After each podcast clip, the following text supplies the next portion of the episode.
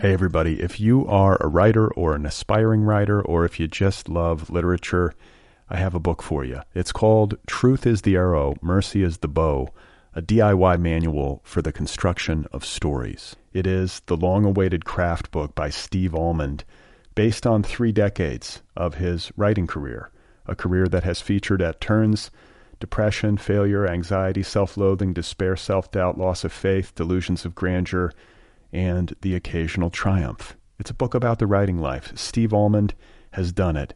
He has embraced it, the full catastrophe, and he has lived to tell about it. The Boston Globe says, quote, This isn't just a book about writing, it's a book about honesty. And Richard Russo calls it, quote, one of the best books on writing I've ever read. It's also the funniest by a country mile.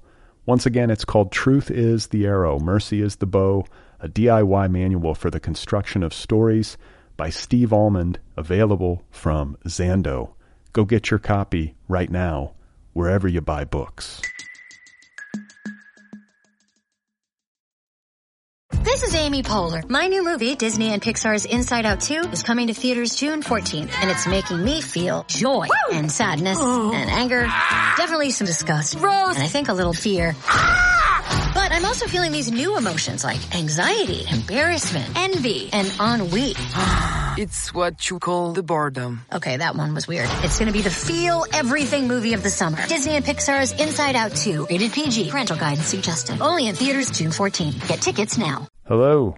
Uh, quick reminder the Other People podcast is offered freely. All episodes of this show, every single episode, is available for free, including my conversations with writers like George Saunders, Cheryl Strayed, Roxane Gay, Hilton Als, Jonathan Franzen, Tao Lin, Susan Orlean, Sheila Heti, Heidi Julavits. Who else? I'm trying to think. Jonathan Franzen. Did I say that? There's a lot of them. Check out the archives. It is all available for free. It's a listener supported show. Review the show on iTunes. That helps. Or if you want to throw a few bucks in the hat, you can do that at patreon.com slash other PPL pod. That's patreon.com slash other PPL pod. Okay? Thank you. You are not alone. You have found other people. You and I have a friend in common. Every stupid thing that a writer could do, I've done. I think it's really beautiful. Gee, dude, what a struggle, you know? It was incredible. You know, it was like your head exploded seeing what was really there. And now here's your host, Brad Listi. Just one person at just one hello. time. How's it going, everybody? right. Welcome to the 600th episode of the Other People podcast. So 600 episodes and eight years as well. The podcast just celebrated its eighth birthday on September 14th, which, if I'm being honest, it slipped my mind a little bit. I think the 14th was a Saturday, which means I was probably chasing my kids around or you know busy doing something, and I forgot. But then I remembered, and uh, eight years, 600 episodes. That's hard to believe. My guest is Sarah M. Broom. I could not be more pleased to have her as my 600th guest. She has a memoir out called The Yellow House, and it is available from Grove Press. And uh, there are few books in any given year that are received like The Yellow House is being received. I should mention that it was just longlisted for the National Book Award in nonfiction. And in general, if you're the kind of person who pays attention to this sort of thing, the reviews, the blurbs have uh, been hitting very high heights. There's just a lot of excitement, and it's hard not to notice. And then you get the book and you open it and you start reading and you understand exactly why. So I feel very lucky to have Sarah M. Broom uh, on the program here to celebrate 600 episodes, but more to the point, to celebrate the publication of her superb memoir. Uh, she was kind enough to make time for me when she was here in Los Angeles, and we had an excellent conversation that I'm very excited to share with you in just a moment. So, uh, what do I say about 600 episodes? I feel like it's kind of an arbitrary number, right? But it is a big round number. It is eight years. So, all I can say is thank you. Thank you to everybody who has been with me from the start. Thank you to everybody who jumped in somewhere in the middle or to new listeners. I appreciate it. Uh, I should add that the podcast listenership continues to grow. Uh, for those of you who have been listening recently, I made a point of uh, underlining this in a recent monologue that ever since, you know, early summer, the podcast listenership has been growing by more than 50% month over month. I don't know why, but it's happening. And I'm very uh, gratified, or very gratified. I'm very grateful. You know what I mean. And, uh, you know, I do this show because I love to do the show. I love to help uh, writers, you know, to help get the word out about books. I think it's a worthy cause. And I just enjoy it. I enjoy the conversations. I enjoy having an opportunity to talk with such smart, creative people. I enjoy being able to have a conversation in the absence of cell phones, which is such a rarity in modern life. It's really important to me. I clearly need it. And uh, I don't know. What, what can I say? It's hard to give up. Really smart, you know, creative, brilliant people come over to my house and talk to me. And uh, it's fun to make this show. So I uh, am happy to do it. I'm happy to make it free. All of it is available for free. It didn't used to be that way. There used to be a paywall back in the day uh, where you got like 50 episodes for free and then there was a subscription. But I, I took that down years ago and it's you know it's really uh, something I'm proud of. This entire library is available for free. This is a listener supported show, and it's just there for you if you want it. So uh, I hope to keep doing it for a long time. I always joke on uh, social media that I'm going to keep going till I'm 90, and I'm going to make 3,000 episodes in my life. We'll see if that holds true. But regardless, it's been a really fun ride. I'm grateful to everybody who listens. I'm grateful to everybody who has been kind enough to guest on this program and make it what it is. So, I do have some mail I want to get to quickly uh, regarding last week's episode, episode 598. Uh, it, it, was uh, my conversation with Kimberly King Parsons, whose story collection, Blacklight, was just longlisted for the National Book Award in Fiction. So, how, you know, how do you like that? Uh, a listener named Ruth writes, I loved listening to this episode. I'm so excited to read Blacklight. A listener named Shannon writes, Fantastic interview. I loved it. I loved Kimberly. I also want to let you know that the movie, uh, that in the movie Boyhood, they do shrooms in Big Bend National Park, a very different part of West Texas than Lubbock. So, what Shannon is referring to is a part of the conversation where Kimberly and I are talking about Texas, which is the state uh, from which Kimberly hails. It's her home state where she was born and raised. It is also the setting for much of her book, uh, if not all of it. If I'm, I know I have to. I think that's what it is. It's all Texas stories, but she writes a lot about Texas and Texans and all that that entails. And I was asking her about that scene in Boyhood where they're shrooming it's this beautiful landscape, and of course, Texas is this grand, you know, grand expanse with this great variety of uh, landscapes, and I didn't know where that was. So, thank you, Shannon. It's Big Bend National Park. Uh, a listener whose Twitter handle is at simulating you writes, uh, "New listener here. The Kimberly King Parsons episode brought me. I cannot wait to read Blacklight." Anyway, your podcast is exactly what I've been looking for. I wish my fruitless Google searches for the top 10 writers podcasts could have brought me earlier. Well, thank you. I appreciate you uh, writing. I'm glad you found the show. I hope you enjoy it. There's 600 episodes for you. If you want them, go get them. As for Google, I don't know how to do that. You know, like search engine optimization, that seems exhausting. Like, what do you do? The only thing I can think of would be if some journalist wrote about it, you know? So if you're out there and you're a journalist and you want to write about my show to improve its uh, Google ranking or whatever, I would appreciate that.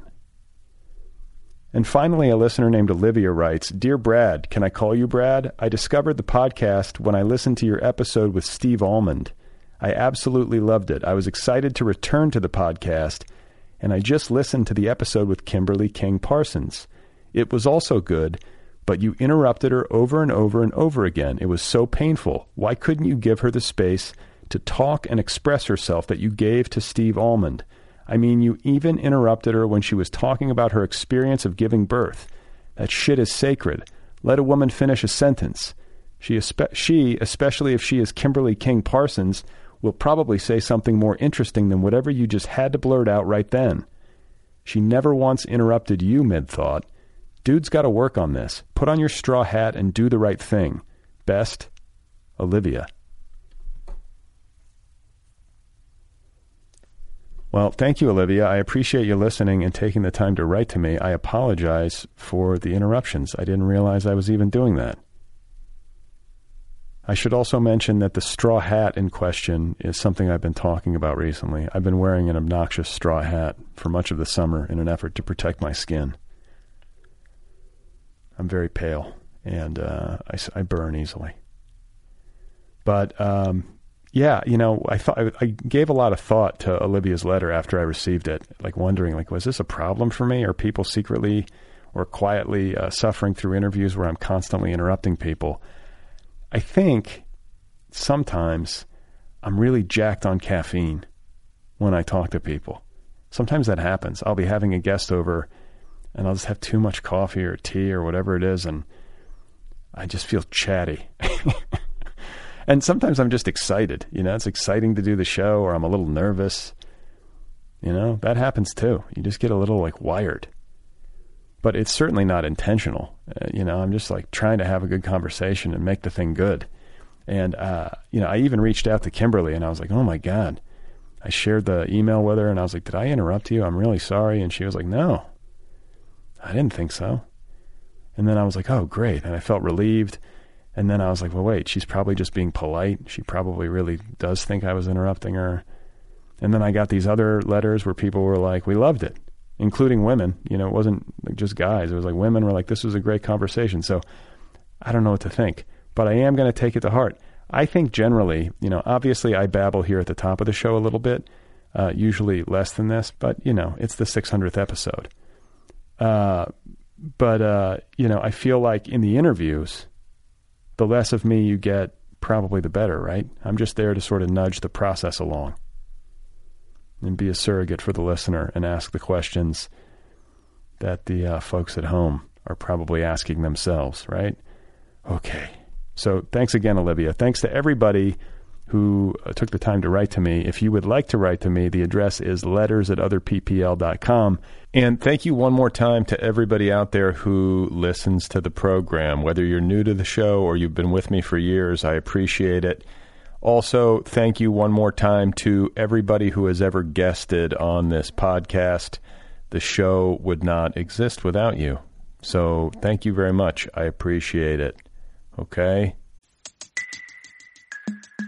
Hey, folks, if you are a writer, if you're somebody who's struggling to write, if you're trying to write a book but failing, if you're failing to write a book but wishing you could, if you've written a book but you're not sure if it's any good and you need to make it better, all of the above, you know what I'm talking about? I have a book for you. It's called Truth is the Arrow, Mercy is the Bow, a DIY manual for the construction of stories.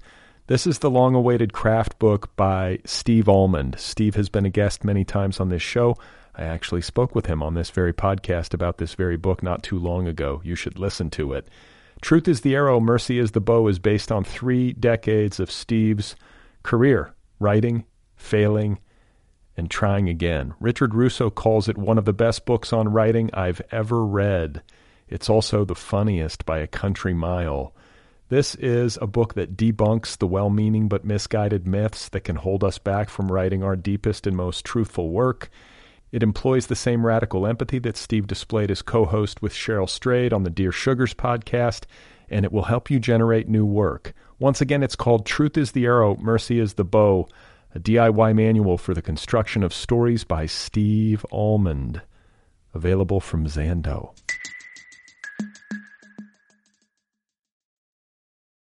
My guest today is Sarah M. Broom. Her memoir, The Yellow House, is out there now from Grove Press. It is longlisted for the National Book Award in Nonfiction. I'm really excited to share this conversation with you right now. Here she is, folks. This is my 600th guest, Sarah M. Broom, and her memoir, One More Time, is called The Yellow House. I feel like that's my experience also, which is Louisiana just feels like a sensory experience. Yeah. And there are all these things we kind of feel in our bodies as I did as a child growing up there. And it's so fun as an adult to think about what was that feeling I had. Well, and you say too. I think I think this is you said like the humidity in New Orleans is a mood. Yeah, it's true. like that air works on you, and the smells, and the Mississippi, and the food, and like all of it. You know, it's yeah. like, it's really rich, um, and kind of overwhelming, and it definitely sticks with you.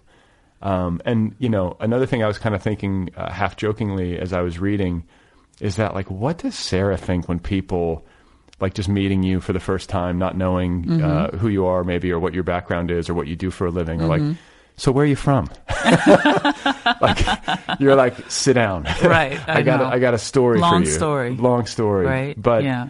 um, I think maybe a, a, good place to start is to talk about the ways in which you conceived of your book uh, architecturally. Mm. Like you're writing about a, a house. That's not, you know, that's just the beginning of what you're writing about, but that's sort of the the framing device. Mm-hmm. And you thought explicitly about architecture and about architectural motif and about the ways and like the sequence in which a house is built. Sure. Can you can you talk about that part of it and when that came to you, like as in the writing process? Was this something that like you saw retrospectively, or was this something that was there from the start?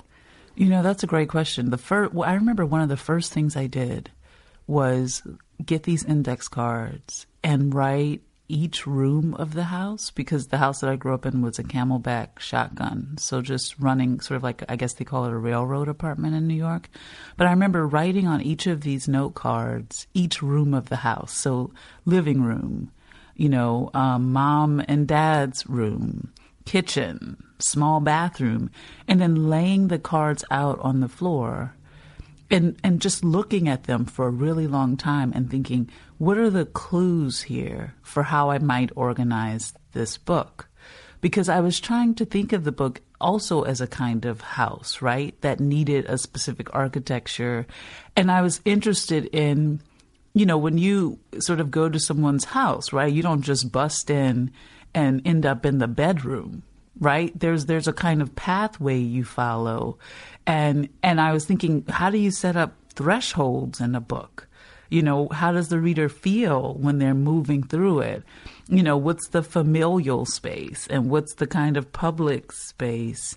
And so that was um it, it came to me at the very beginning that i needed to be contextualizing it um, in that way and then over time it became clearer in the sense that I understood what sort of undergirded the book and what where the beams were. So, like for instance, the role my mother would come to play in the narrative and storytelling, and and so she's sort of like a bit of the framing of the book and of the the book as a house so to speak right and and i set up the beginning so that you pass slowly through it um, before you kind of get into the heart of things right and so it does feel strangely now as this a little bit of a, a house a facsimile of a house So let's take uh, listeners, Yeah. perhaps.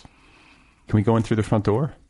Like, would you do that? Like, you know, just so people, because you say like a shotgun house.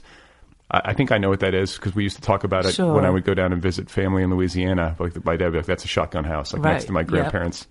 Um, and it's just usually it's like you go in and it's just room, room, room, It's room, room, room, room, and there's no so there's no hallway. That's the identifying feature. So in our house, for instance, you went in through the front door, and you, there was the living room, and then you pass through that room to get to the bedroom, and then you pass through that room, and then you're in the kitchen, and through that room you're in another bedroom. So there's no side hall. You know, you have to walk through each room.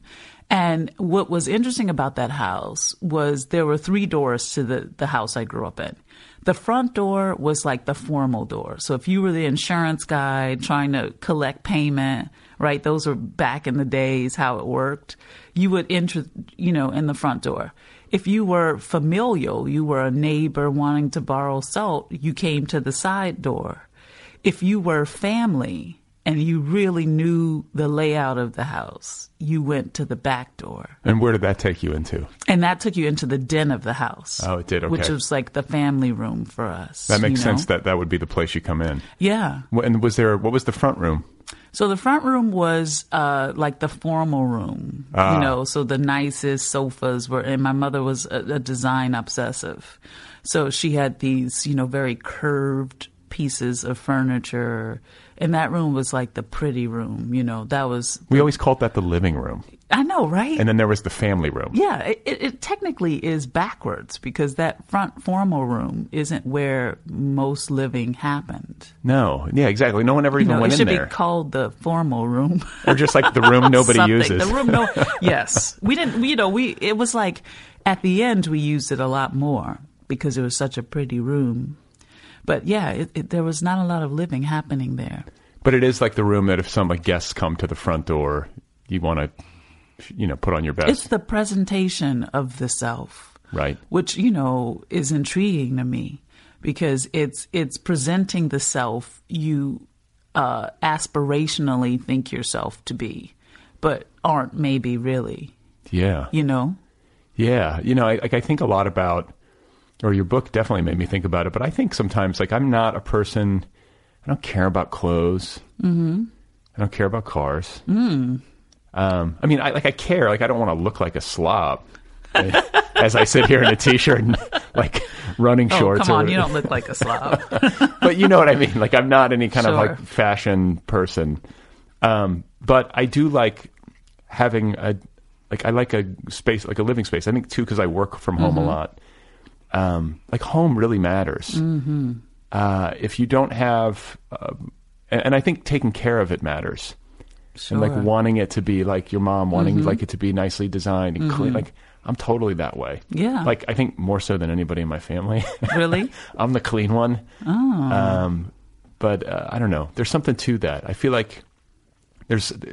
I think when you take care of that, it's good for your brain. For your sort of psychological well being. Do you feel that way? I do. I love places. I love to make a room. It's one of my favorite things on earth. Yeah.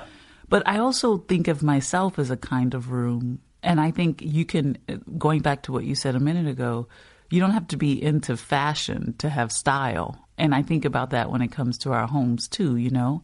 How I think it's really hard to make people feel warm inside of a space and cozy and at home. Yeah.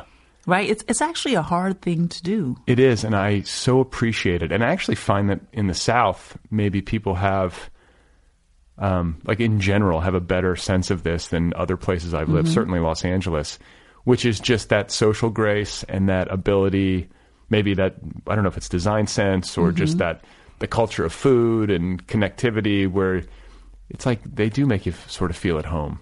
And come on over and have a drink, and you want something to eat, and here's a cookie or whatever it is. And um, I always love people who can do that well, and sort of envy it a little bit. Yeah, it's really a gift. Um, do you feel like you can do it? Absolutely. I love to do it. I mean that that is something that I really wanted to explore in the book, right? Because you know, at the the moment in in our life when we weren't inviting a lot of people over to our house, which was this beautiful place my mother had made, it it really felt cr- a little bit creepy to not have people over, coming over and, and Why? Why? And why? For listeners, were you not inviting people over? so we weren't. So after a time, uh, the house started to essentially fall down around us. There was just there were so many children in it. I'm one of twelve, and my father died when I was a baby, six months, and my mother was essentially maintaining the house by herself. And so you know, houses entropy. That's literally the thing they do, um, and there just wasn't enough money to fix it up and keep it going. It wasn't a tiny house either, right? Um, it was quite long and composed of many rooms. And so, because the house came to, my mother felt very deeply that in its sort of last days, so to speak, the house didn't represent who she thought herself to be in the world, you know, and, and that created a feeling of shame inside of her and uh, you know she stopped uh, we couldn't bring our friends over and she stopped inviting people over, and we sort of became more. We belonged more to each other in a strange way, and even to the house, you know. And I remember just being a kid and feeling like I was hiding the house. What did you your know? mom say to you when you were a kid around this? She was saying over and over, you know, this house isn't comfortable for other people, which was confusing to me because I thought, but we're other people. We're people. What do you mean? And kids don't care. Kids don't. Yeah, and I I realized, you know, the moment I sort of left the house and was at college and in my dorm room, the way in which not inviting people in was us going against our nature. It was so uh, not who we were, and and then I could realize the force of that. You know, the force of not having people in our house and sort of hiding some part of ourselves. So now, do you like uh, like all these years later as an adult? Like, are you one of these people who has like dinner parties? All the time. All the time. I'm obsessed with having people over. Damn, It's be because better. when you come over, for me, when I bring you to my house, I'm telling you so much about my feeling for you. It's a big deal for me. yeah, I only invite people in who I really uh, am letting to a kind of a layer of myself that other people don't get to see. But I love to do it. yeah, I got to do it more. Like, I don't know. Maybe it's because my kids are young and like they're sleeping. It's like hard to. I'm like, is it going to be too loud? And then one of the kids wakes up. It's maybe at a. I'm at a phase in my life where it's harder. But then I also feel like, and this might just be me, I feel like it's hard. Like To it's hard people to over? and to uh, organize it and to get mm. people to come. Mm. Maybe this is an LA thing or it's just a mm. me thing. Like, I wonder. logistically, like you you you put out an invite, it's easy. Basically, people say yes. yeah, people generally always say yes, but I'm I'm an incredible cook. Uh-huh. You know, I get that from my mother. So I always make a New Orleans dish. I make like gumbo or shrimp creole or crawfish etouffee or something like that. Uh, is it? But is it the same? I feel like the It's sh- solely the same. Is but? I, but you have to know where to go because I live in New York City. So That's what I mean. I go to Chinatown, which is the biggest problem because I live uptown and then I go all the way downtown to Canal Street to get the shrimp. I have and- to get the shrimp with the heads on them ah. because, you know, critically, you have to have the shrimp with the heads for any good gumbo, as far as I'm concerned. Okay. Because you boil the shrimp heads and then you use the juice of that to make uh, the roux, essentially. You know, the the sort of base of it. the taste. Yeah. So then what you have, um, which is is aptly sort of like writing a book, you have this very layered, you know, dish, right? That has the flavors kind of throughout it as opposed to on top of it. Right. Right. Yeah. And that, that to me is what makes New Orleans cooking New Orleans cooking. Yeah, I agree. Like my grandmother used to make gumbo every Christmas Eve, and it was so good. And it kind of ruined me for other gumbos. Right. Know, yeah. like you go, well, everybody has their own gumbo, really. Yeah, but I'm. I always thought like, what is it? Like, is it the? It's the way it was cooked. It wasn't necessarily Mm-hmm. like the Gulf shrimp just tastes different. Though maybe they do. I think they do actually. yeah, right. I'm like, I don't think you can get the shrimp anywhere else. You got to go down there. There's something in the water. Um, Maybe not so good, that thing in the water. but hey, it tastes great. Yeah. These petrochemicals are excellent. um, so okay, so just to make sure listeners are oriented, um, your book, Mm-hmm. memoir, 14 years in the making, mm-hmm. uh, published on the 14th anniversary of Hurricane Katrina. Right. Um, your home, your house, the Yellow House, was Mm-hmm. lost in Hurricane Katrina. Right. It was demolished after, a year after the storm. But to call this, um, just so people listening who haven't Mm-hmm. read, to call this a Katrina book, isn't isn't the whole story. Oh, no. There's a lot in this book, just as you're talking about with Gumbo. Like this is a a stew of a lot of different things um, that come together beautifully and speak to um, not just a, a New Orleanian experience um, or an African American New Orleanian experience, but to, like, it goes larger. This is about Sure. this is about uh, systemic injustice, systemic uh, inequality in America, mm-hmm. and uh, I guess was that your ambition, like from the start? You know, because I always wonder when books have this big of a resonance and play as many notes as your Mm-hmm. book plays. Like, is that something you just sort of arrived at, or is Mm. that something that was there from the start? Like, I'm going to do this. I'm going to build it like a house. Mm-hmm. I'm going to do it in these different movements. It's going to play like music, you know. Mm, I love that. Yeah. Or, or is it something you um, you sort of work your way to um, Mm. through in fits and starts, you know, and then you know by the time you get to the end, you're like, oh wow, look what I did. Yeah, I don't know that I ever said, "Look what I did," but I know what you mean, and I love that you are talking about play, play. You know, the idea of music, and just I think it's a little bit of everything you said. But the other thing that is key to it for me goes actually back to the idea of what a Katrina book means, because the idea of quote Katrina book is is like a horrendous notion to me, because what what uh, exists inside those two words in that phrase is the idea that we can like pigeonhole an event like that, and and um, for me that completely misses the point. And that was really so much of the drive for me of the book is how do you create a story which is about all these really big things, but is also a little bit banal in a sense, that is about ordinary people and the very ordinariness of their life.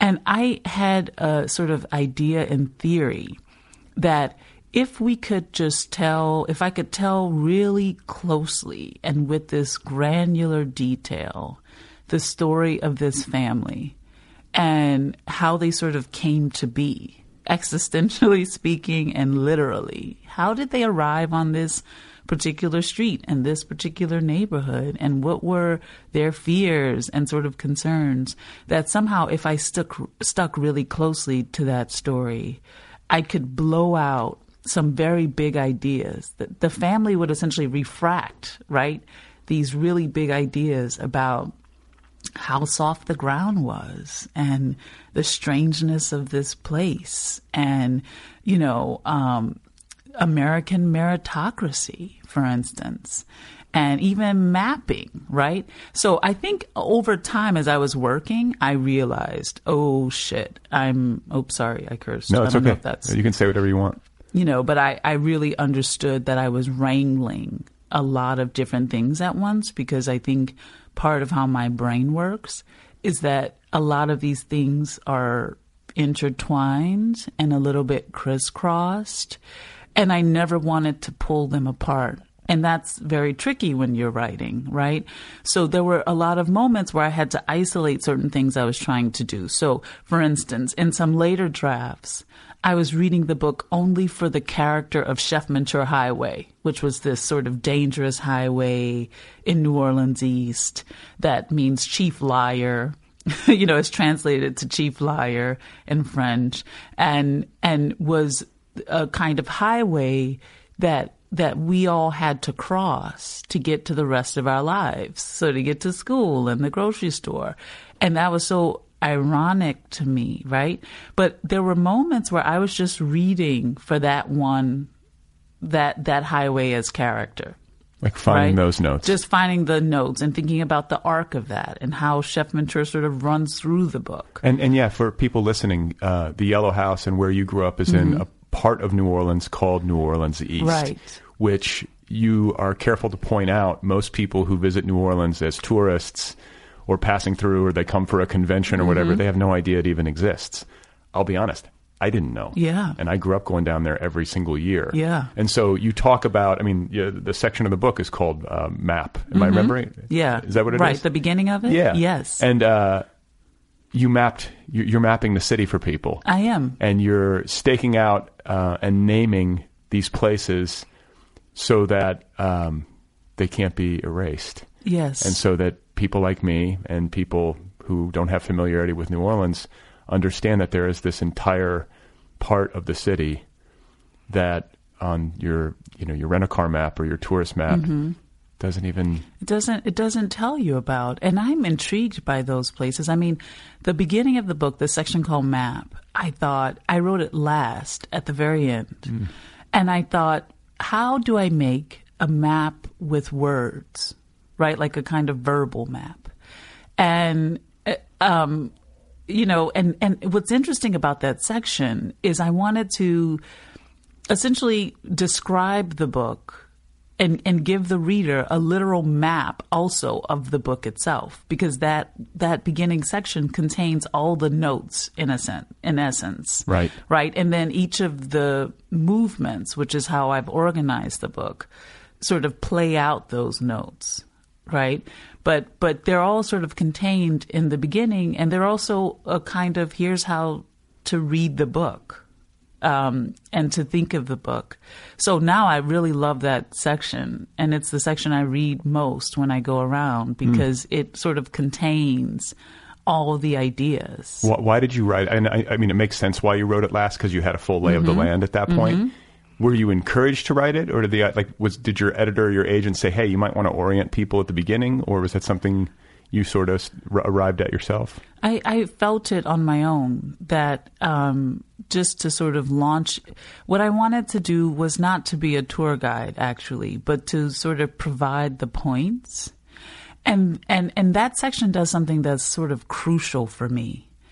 It, I launch into why the book was so transgressive feeling for me to write. And what I realized after I had written the draft was that I had to begin with how afraid I was and how I felt that this wasn't my story necessarily to tell. Well, you're the baby of the family, The baby of the family, right? Babies don't go around writing the history. the babyest. The babyist. we don't do that. I was like, my oldest brother should be writing this, you know? So that section also does a really big emotional thing because by the end of MAP, I bring you to this house that I was taught visitors don't come to. And so it, it also is doing many things at once in the sense that it's sort of uh, creating for me a space to take the reader beyond beyond there and to sort of um, wrestle a little bit with all of my mixed feelings having told the story, which I still have to this day, you know. Yeah. Well, and I think too, uh, you know, one of the interesting choices you make in the book is that in telling your own story, you don't begin with your birth. Mm-hmm. I think most the conventional choice for writers would be like, I was born in such, you know, that would be kind of like the the starting point.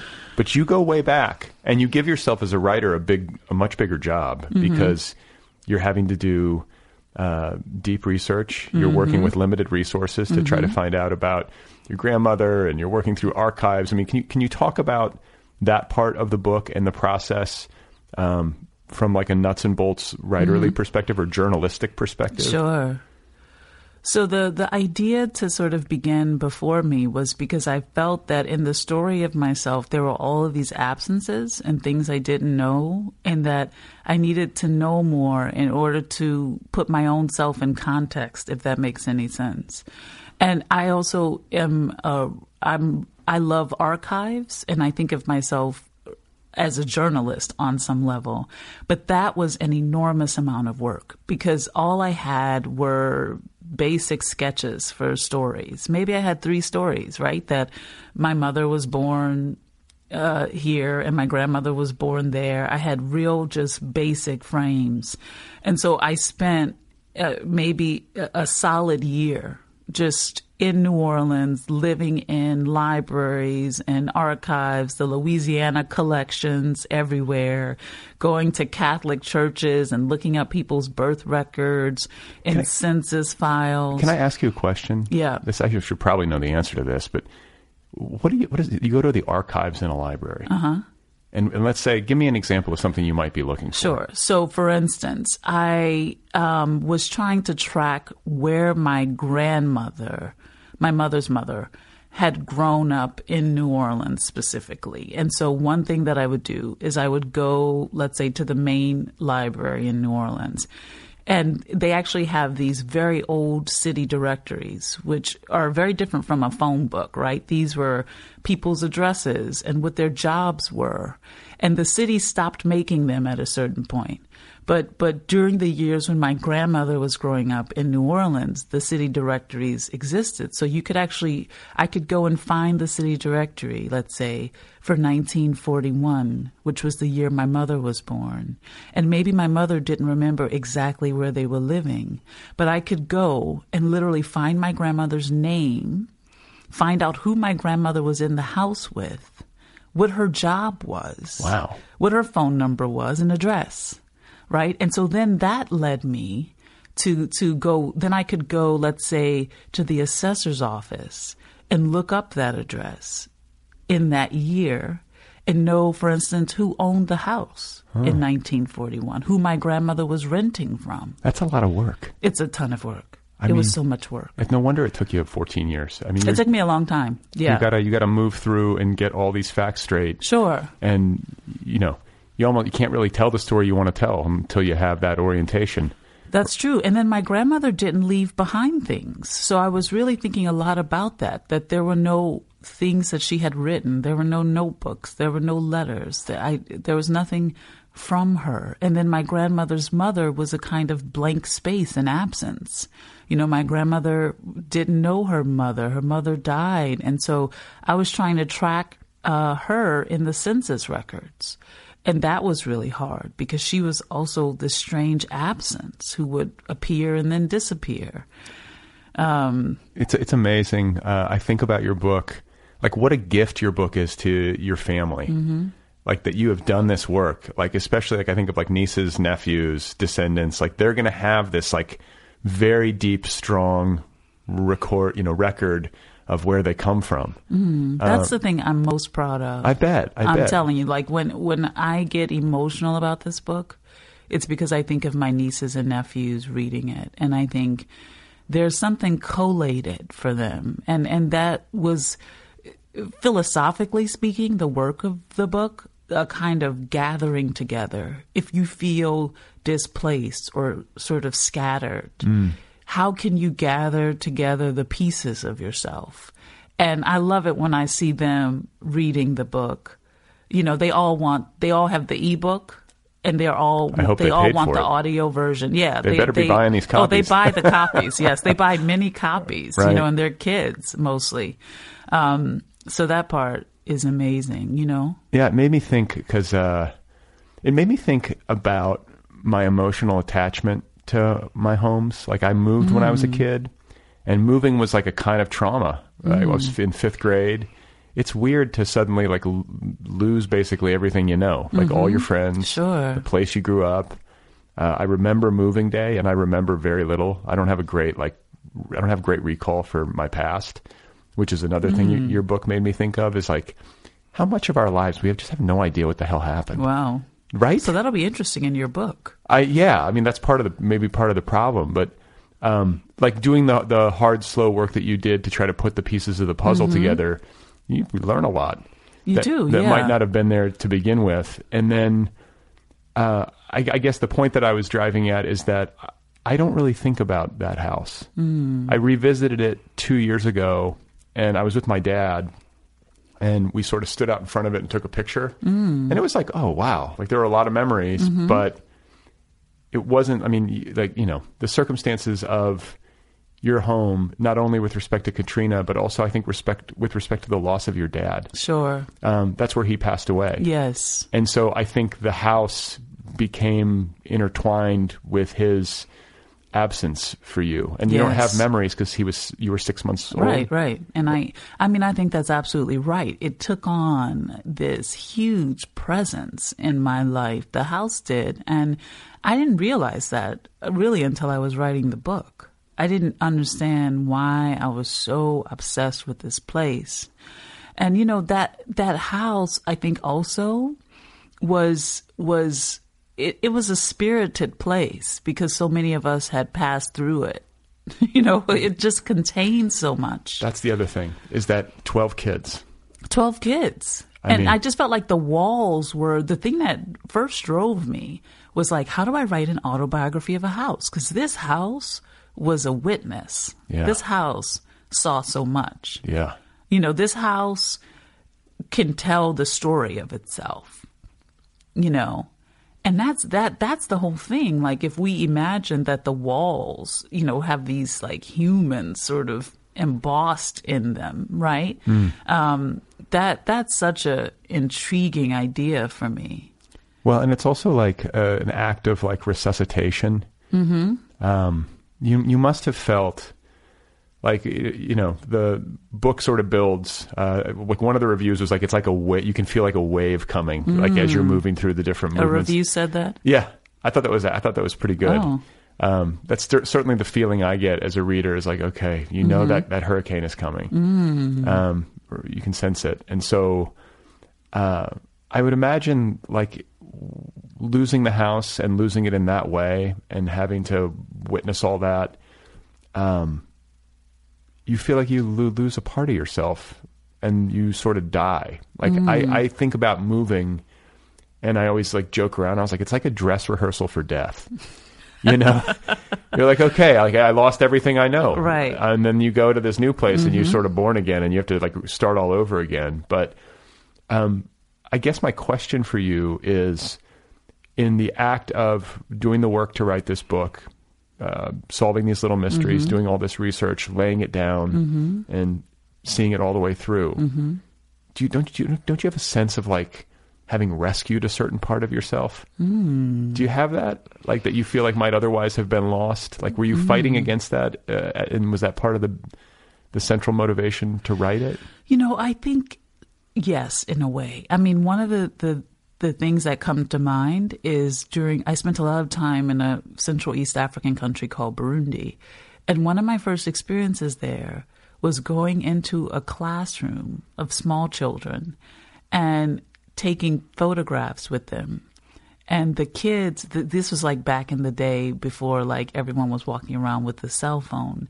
And the kids, showing the kids immediately the image of themselves on the digital camera and them yelling out, I exist! I exist! It's me!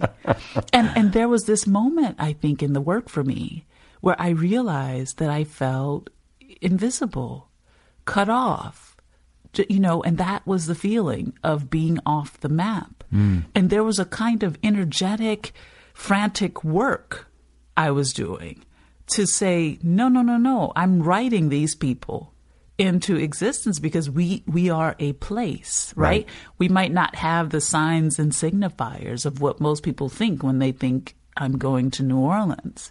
But this doesn't make the world I'm in any any less of a world. Yeah. And so there was that sort of the I exist thing Right. happening. But that was so it was almost like a beginning idea, right? The work had to become much more than that.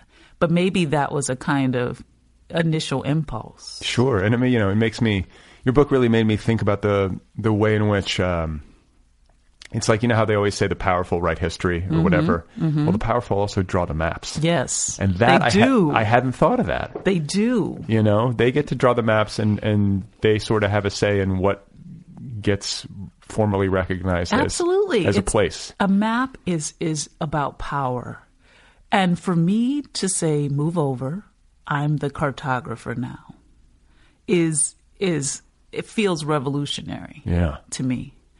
And and it's also uh, interesting to me because there's so many levels to that, right? Because maps are also political tools, and maps are also things that allow uh, discrimination to persist. And and so I wanted to play with the idea of what's great about a map and also what's not so great about maps. Um, and and I'm saying that I can move the frame too, right? And and in a way, my moving the frame exposes what's also uh, weak about a map because it's all framing, and I can frame things out too, um, and and make things invisible too, right? Um, and so then the entire book becomes essentially a play on or metaphor about mapping and the limitations and also the expanses of it. And you know, the other thing, or another thing that I uh, found interesting is the relationship that you and your family, many of your family members, if not all, uh, had to the French Quarter, which is the I think in the popular conception is New Orleans, but New Orleans is 50 times bigger than the Right, French Quarter. yeah, yeah. There's all this other New Orleans out there, but most people who go to go to town, they go to the Quarter, Mhm. and um, I think kind of tied to that is you know especially as I as I got older, um, I'm sort of a I can be sort of an outlier in my family because I'm you know I was from Milwaukee. I didn't Mhm. grow up there. Most of my relatives did. Uh, I went to Boulder and was like a hippie, so I had like Mm. long hair. Mhm. Uh, I'm left in my political leanings. Mhm. Um, so I would go to New Orleans and be like, oh yeah, this place is like, this is the spot. This is like the Austin of Mhm. Texas, or the, you know. But it's also badly broken. Mm. Yeah, and I, I think the story of New Orleans, uh, as happens with many humans, comes to stand in for what the actual place is. Because I, my experience of New Orleans, and I love New Orleans, which is the whole reason I wrote a book about it. Um, but my experience is that it's actually quite calcified as a place. And that politically speaking, it's really, for me, often super conservative Yeah. and, and not actually very progressive. Well, but also like um, I feel. I mean, I think all politics, especially Mhm. nowadays, the, are a mess. It's just Mhm. a just like a central fact of politics. Sure. but I feel like Louisiana politics is sort of Oh extra. yeah. I mean, man, oh is it? God. it's got- yeah. It's it's also super the stuff going on there now, even in terms of what's happening environmentally, right? I mean, Louisiana has some of the laxest uh, laws, and that's the thing that's allowing a lot of petrochemical companies to keep coming in and building in people's backyards. Actually, there are a lot of fights happening there uh, having to do with just the way that uh, the you know what's happening with climate change and the environment and how the earth is being actively destroyed. And lots of people are going to Louisiana because they it's a more permissive place when it comes to all the terrible things that can happen But the, the South Louisiana is going to be underwater. Sure. The town where my dad grew up in a hundred years is probably going to be wiped out. Mhm. Unless, I mean, I don't know how you mitigate against that with like, you know, the Army Corps of Engineers, but it doesn't seem like it's doable. Like it's going to eventually get to the point where the water just rises. Yeah, and they, and this is going to be a story for all of us, right? I mean, I was looking yesterday at the flooding in Houston, right? I, I think this is going to, and that's why for me in the book I call it the water, Right. because I I resist the idea that the it was a Katrina event, you know, and and really want to think so much about the official negligence that everywhere in the country causes these things, but then also what's happening with climate change, and that places we don't anticipate are going to be having weather events and fires and all sorts of natural events that are going to change uh, how we think of movement and displacement and even migration within the country itself. It's going to be a big mess. It is, yeah. And by the way, pe- for people who don't have familiarity with New Orleans, it's kind of one of those places where you're like, people probably shouldn't. I mean, I say this sort of tongue in cheek. They probably shouldn't be here. It's a cypress swamp. It's like a, not, not an easy Yeah. place to like Yeah. build infrastructure. Yeah. And like, like you say, like you describe the ground. Like you know, you Mhm. step on it and it's like squishy. Yeah. And if it rains hard, there's pools of water for days and days. Mhm. And um, you know, so and it's also you know either right at or below sea level, and Mhm. that's part Sure. of the, it was part of the problem in Katrina. I mean, the bigger problem was that there was a what the levees got breached, and there was Right. like almost uh, criminal inaction on the part of governmental Sure. players who failed to step up and protect. And also, the infrastructure isn't there. I mean, I think the Dutch people, right, have found a way to sort of live with water. So, all of the canals and the way that they sort of interact with the the water that exists there. Mm. Uh, a lot of people from New Orleans after the storm in 2005 were going over to the Netherlands and trying to to talk about the sort of incredibly advanced way that they've come to sort of coexist with the water that will naturally come.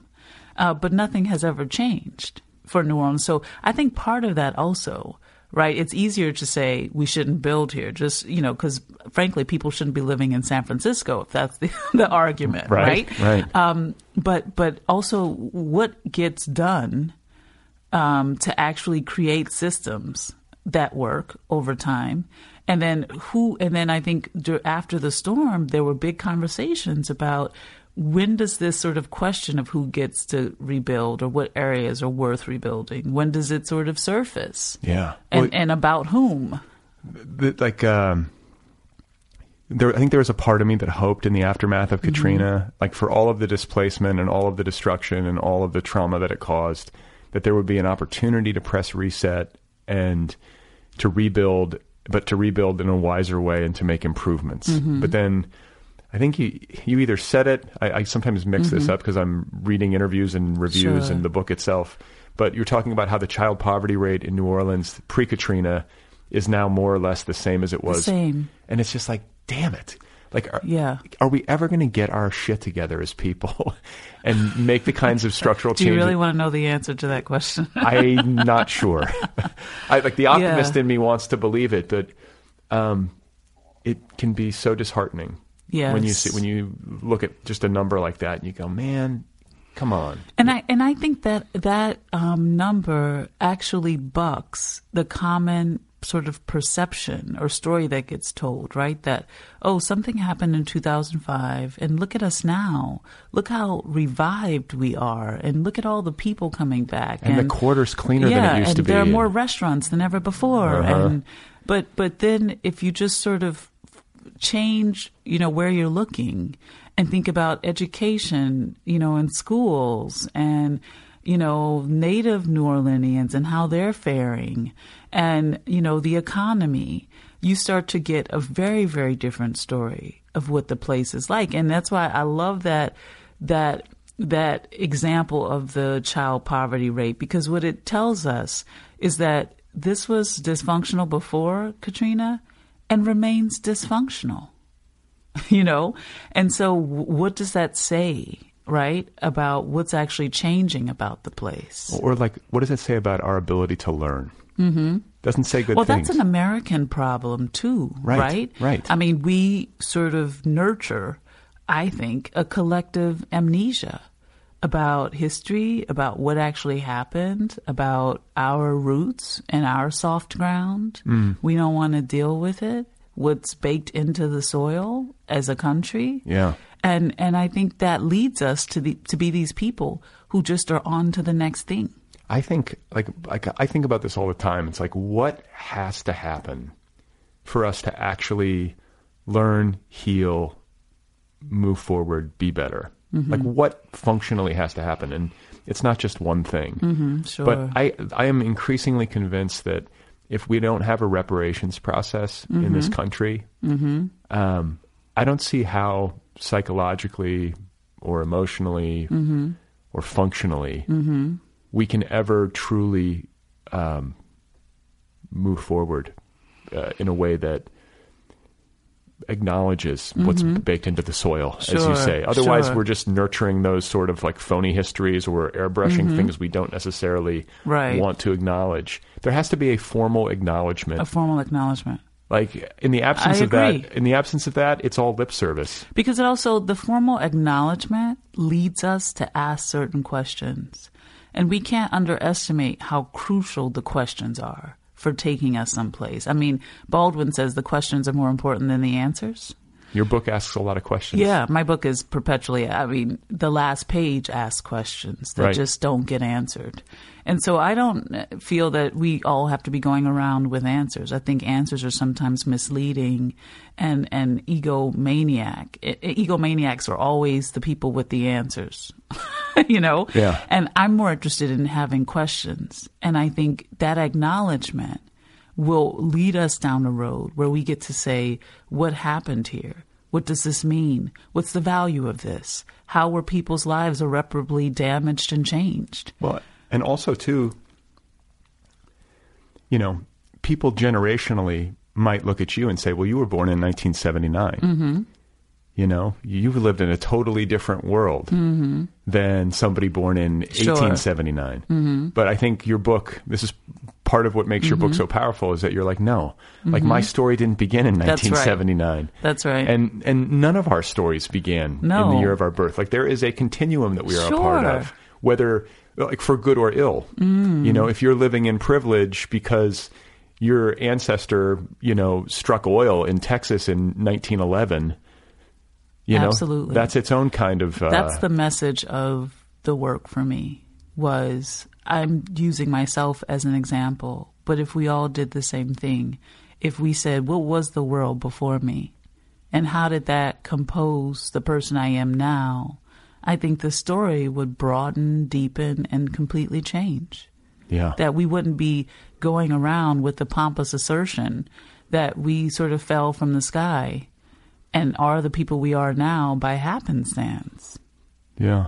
Yeah. I mean, You know, then we start to get to what are the, what's the value system? What are what did we inherit in terms of identity and politics and the idea of heritage, right? And and and all of the stuff that our ancestors did that that have trickled down. I don't even want to know what my ancestors did. You're I- not going to be on that Find Your Root show. I, I don't know. I mean, you know, I don't know. I, I've talked about this before, but it's like it's sort of haunting Mhm. in a certain way. It's like, because I grew up with relatives, and I still have relatives who are, you know, on the Trump train, and Mhm. you know, you have family members sometimes Mhm. that you have strong disagreements with, Sure. or who might not have, um, let's say, uh, an approach toward race that I would approve Mhm. of. Um, but it's complicated because they're your family. Right, And they you're- your family. What do you do with it? Can you know? talk to them though about it? I don't see them enough. To It's usually yeah. like a nowadays it's like a wedding or a funeral, Mhm. so it's hard to be like on the dance floor at the wedding. Hey, what's your what's wrong with your politics? How do you feel about reparations? but but going back to but wouldn't you want to know what your ancestors in fact I, I would. I think you know if you speak of it on a continuum, I like to think that there is a way in which I can, through my the way I conduct myself in my own life, maybe right wrongs. Mhm. You know that were. Um, done by them however Mhm. many hundreds of years ago. Look, it's also possible that I have ancestors who did do the right thing. Sure. I truly don't know. Which is why it would be good to know. Yeah, I got to get in those archives. Yes, you find out what the hell I, happened. I encourage you to do that. I should. And you know what I've been thinking too, and I have something. You know, there's so much I could talk to you about, but uh, all the interviews you did with your family, Mhm. that is gold. Mm. I want to do that with my family because I have a my mom Mhm. comes from a family of nine. Oh wow. My dad uh, was four, you know, Mhm. um, but still like a lot of family. My grandparents have passed away, Mhm. but it's such a cool record that you've accumulated. Not only what's in between the covers of your book, but I'm imagining you saved this audio. I, I do have so much audio, and at a certain point, I stopped transcribing it. I wanted to trans. I have hundreds of hours of audio. Did you transcribe this yourself? I did uh, for the large majority of it. Yeah. For very a little bit, maybe five percent of it, Yeah. I had an intern helping me.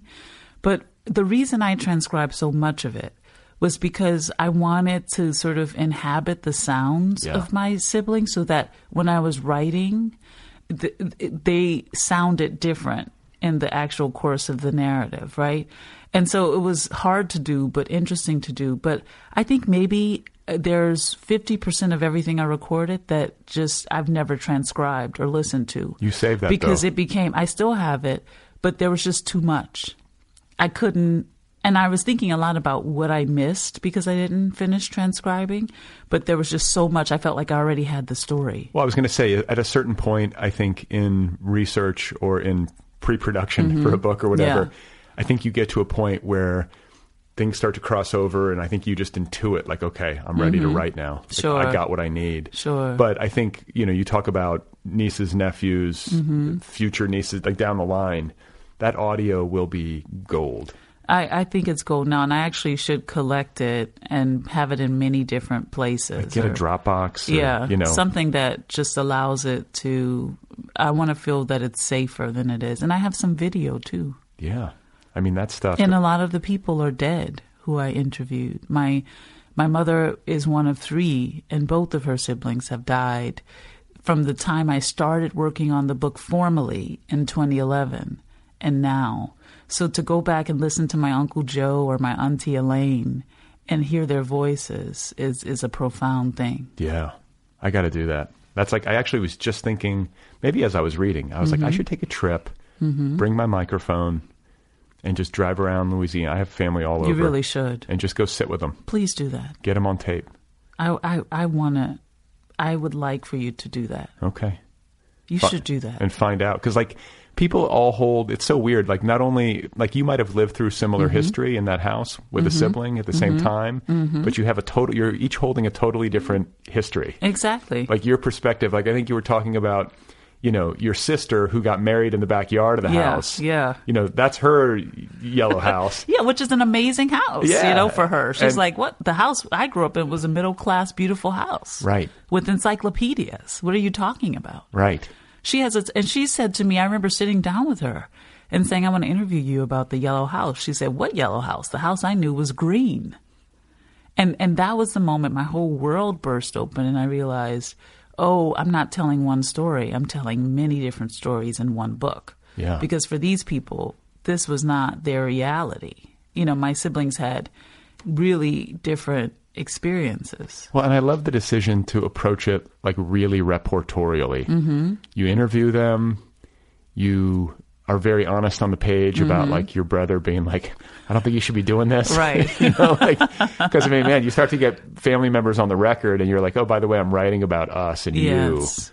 you. Um, you want to honor that. But there's like a part of the book where your sister's talking about your father um, getting a little rough with her Yeah, and telling yeah. stories that don't necessarily portray a person in their finest moment. That's right. But we're we're all people. And I and I think uh, not enough books. You know, I think often when it comes to autobiography, there's a kind of hagiography that happens because Right. the hard thing to do is to say my mother made a series of choices that made her who she is, and some of those choices we might look skeptically at, and others we might think were cool. But but it's that nuance that makes her the kind of human I'm interested in re- reading about. And she's, I mean, your mother is sort of the, in my view, like the hero of the book. I, we haven't even named her yet. Mm-hmm. She's got a great name. Ivory Mae. Ivory Mae. And so um, there are, I think there are people just made of strong timber and Mm-hmm. of whom like life asks a lot. Sure. But I mean, to lose two husbands, to lose your house, Mm-hmm. Yes. to raise 12, you know, or it was 12 yeah. kids, 12, blended family. Yeah, alternately, yeah. Like, ho- and then to go back to school, um, you know, after the loss of your father, uh, just uh, tough, yeah, like my- tough circumstances, but also like a tough woman. tough, tough woman, and a really kind human, which impresses me to no end. Um, and I say that because I think a lot of people who go through such things, there's something changes inside them, and they're just harder. And my mother is so kind. Mm. She really is a kind person. And we learned, I think, kindness from her. And kindness is actually a feat, especially, I think, in this world where there are so many unkind people. Right. And people become stars through their unkindness. Right. I mean, I am so struck by this, especially on Twitter. You know, a little bit of meanness gets you a very long way. Yeah. And to be a kind person feels major to me, Well, especially in these days. I think when you talk about trauma, um, any kind of uh, difficult situation that you go through in life, like deep hurt or loss, Mm-hmm. you go one of two ways. It either hardens you or softens you. Mm. You know, and some people like they close ranks. They kind of close in Mm-hmm. and they put on their shell, and then other people, it sort of you know it opens them up. And it sounds like you know it's like, that's what your Mm-hmm. For mom my mother, did. yeah. And she's a real thinker. You know, my mom, it's funny. I think part of why I'm okay with not reading reviews is because my mother By the way, you should read them. They're really good. Oh my god! But you know what? But here's the thing, though. If I read them, and even if they're good, then I have to believe all reviews. I have to believe what's the good ones and the bad ones. That's right. But my mother is a great critic, and she, you know, she took 48 hours and read the book and gave me a lot of feedback, and and I felt like I, I didn't need any other critic. I didn't need to read or know what anyone else thought. What was she? What was her? What's the gist? Well, she thought that I told the truth. There were some things she wished that I hadn't told, and she didn't necessarily like the organization of the book. She thought that certain things should have been brought more to the fore. that I buried the lead in certain instances. Uh-huh. What did she so she didn't like the way I worked with time so much. Oh, really? Okay. Mm-hmm. And how do you like? What was your response to that? I was like, well, that's good to know, but this is my book and you can write your own. That's a good answer. yeah. So, um, in the interest of time, Mhm. I thought I'm going to do something a little unconventional, but Okay. because your book contains so much, I thought it might be sort of fun to do what's like a lightning round, Mm. where I'm just going to p- give you prompts because you were asked. I was reading something you did. I think it was for LitHub, Mhm. where they're like, "What's your book about?" Which, of course, is like the the most annoying question ever. you know, people. And I think I gave like a million different words. you did, yeah, but uh, not inaccurate, you know. And I think like actually it was the, like the right response because it is about so much. Mhm. Um, but for listeners who are out there who haven't read yet, I thought it might be interesting if I just like I'm going to tell you what you said. Okay. I'll give you one at a time. I love that. and then you can sort of like riff a little bit. Ooh, I love this. Can we do this? This is fun. Okay, home. Some of these things we've touched on before. How? but- Okay, home. I'm just supposed to say what I think when you say home. yeah, home. your book is. I mean, it's about a home, but it's about like w- what is the meaning of home? What is the meaning of home? That is the ongoing existential question, which I have not figured out. But I think I think of tethering. What are we tethered to? What do we keep returning to? What do we need to leave? What obsesses us, us the most? What agitates us? What do you think?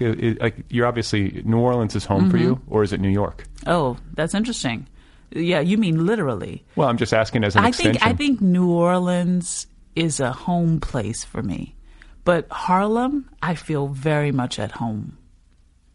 That's so interesting. It's kind of I mean, Harlem is full of Southerners, and it it has that quality of people saying hello and seeing you and sitting on their stoops, and people being a little eccentric, um, and that somehow creates a feeling of home for me, which I'm really interested in. And like, yeah, what about like what do they say? Home is where the heart is. I mean, I know it's like, oh God, it's like the most like treacly. But I'm allergic to that saying. I know, but I all that I mean to, all that I mean to say is like you you have your spouse, partner, Yeah, family, yeah. like kind of wherever we are feels like home to me. That's Like, interesting. We're on vacation. We're Yeah. you know, but as long as they're there, like I'm home.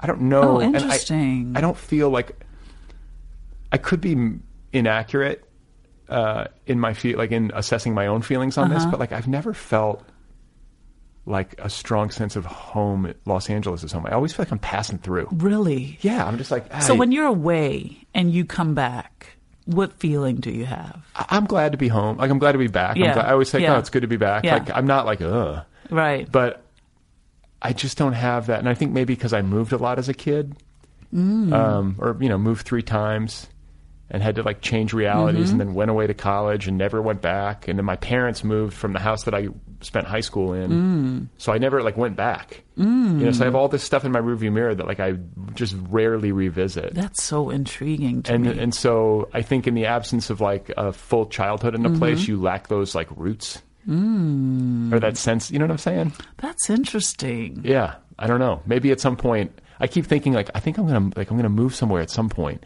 and it's gonna be the place. And you feel like, but maybe you won't. Maybe as a form of self protection, you don't allow that to happen. Yeah. I mean, I don't mean to analyze you No, here on your on your very own podcast. I'm lying down right now, actually. but I, uh, I, but I also feel like a, a sense of like rootedness and connection to New Orleans, just because of like Mm. you know so much of like that's where my family's from. Yeah. that's where like the deepest roots are, and so. But I never lived there in a permanent That's way. interesting. Yeah, I go back to New Orleans once a month. Do you really? Yeah, I go every month. I actually have a tiny little house Oh, cool. in the Marigny neighborhood. Yeah. It was a very hard house to get. It, it was just hard. It's hard to get a house there, frankly. Why? Um, Like in that neighborhood or in New Orleans? just in New Orleans, I feel it's it, houses now are very expensive compared to what they used to be, and they just I feel like all the loans are bad. Even if you have like good credit and a down payment, Yeah. it just I just remember it being an excruciating process, Huh. you know, and getting all these offers for like terrible loan deals and for a mortgage, and a I thought, wow, if you actually live here, it must be impossible. But I go to this little house once a month. And, you know, I visit with my mom, still lives in New Orleans, and I have about four or five siblings there. I'm so just compelled to return that motion, the return and departure motion, is huge for me. Yeah. I'm always like, I can't not do it. And it's good to just like touch it. Like go I, I just go and sort of touch it, and I think, oh, this is a slower way of being in the world. Yeah. You know, for the first day, I'm walking like a New Yorker, and I'm sort of like impatient like a New Yorker. Right. But then I remember, oh, oh, I'm back. Yeah. Maybe not home, but I'm back. And you can slow down. You know, and I, I the air is familiar to me. You know? Yeah, absolutely. No place like that feels that way for me, except for Cambodia. When I went to Cambodia, I felt like I was in New Orleans. Weirdly, Really? The something about the people, the warmth, the there's a kind of a kind of sensuality of the place that I understood. Yeah, yeah. I mean, I'm trying to think like, I think just like that that physical, like that the tactile, the air, the Mhm. smells, the Mhm. water, the food, Mhm. like all of that together. I don't get that anywhere else either that I can think of. It's a strong vibe. Yeah, it's not a LA thing, that's for certain. no, though I will say we do have some. We have jasmine. When the jasmine is blooming in the desert, Oh, yes. it's beautiful. Yes. Um, but it's not. You know, Mhm. it's uh. And I also think too, Los Angeles is such a big, sprawling place. That's right, yeah. Like New Orleans, you can kind of feel this. You can sort of wrap your arms around Yeah, it. it's like a village. It's tiny. Yeah. When I remind people that New Orleans has like less than four hundred thousand people in it, you know, it's a it's a good way to put the city in context. Yeah. Even when you think of the crime or the what doesn't get done, you realize, hmm, this isn't a big place to manage well, Right. right? If, if you think about New York with so many millions of people, Stacked on top of one another. right? You know, it's amazing. Anything happens, really. You Yeah, it is, that, it is. to that level It of is scale. astounding.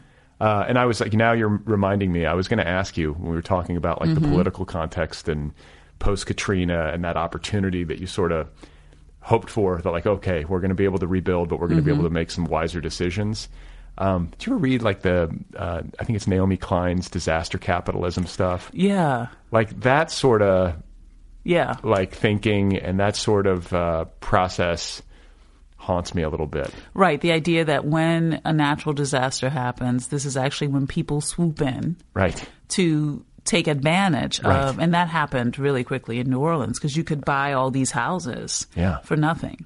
I mean, that's the thing. It, like, it works. It's a little counterintuitive. I think uh, a huge natural disaster comes in and everything's under five feet of water or whatever Mhm. it is. You'd think, well, God, all the people with money, like they're not going to go Sure. anywhere near it. The place is a wreck. Right. But there are certain people who are opportunistic and um, might not have the best intentions who Right. go, oh, okay.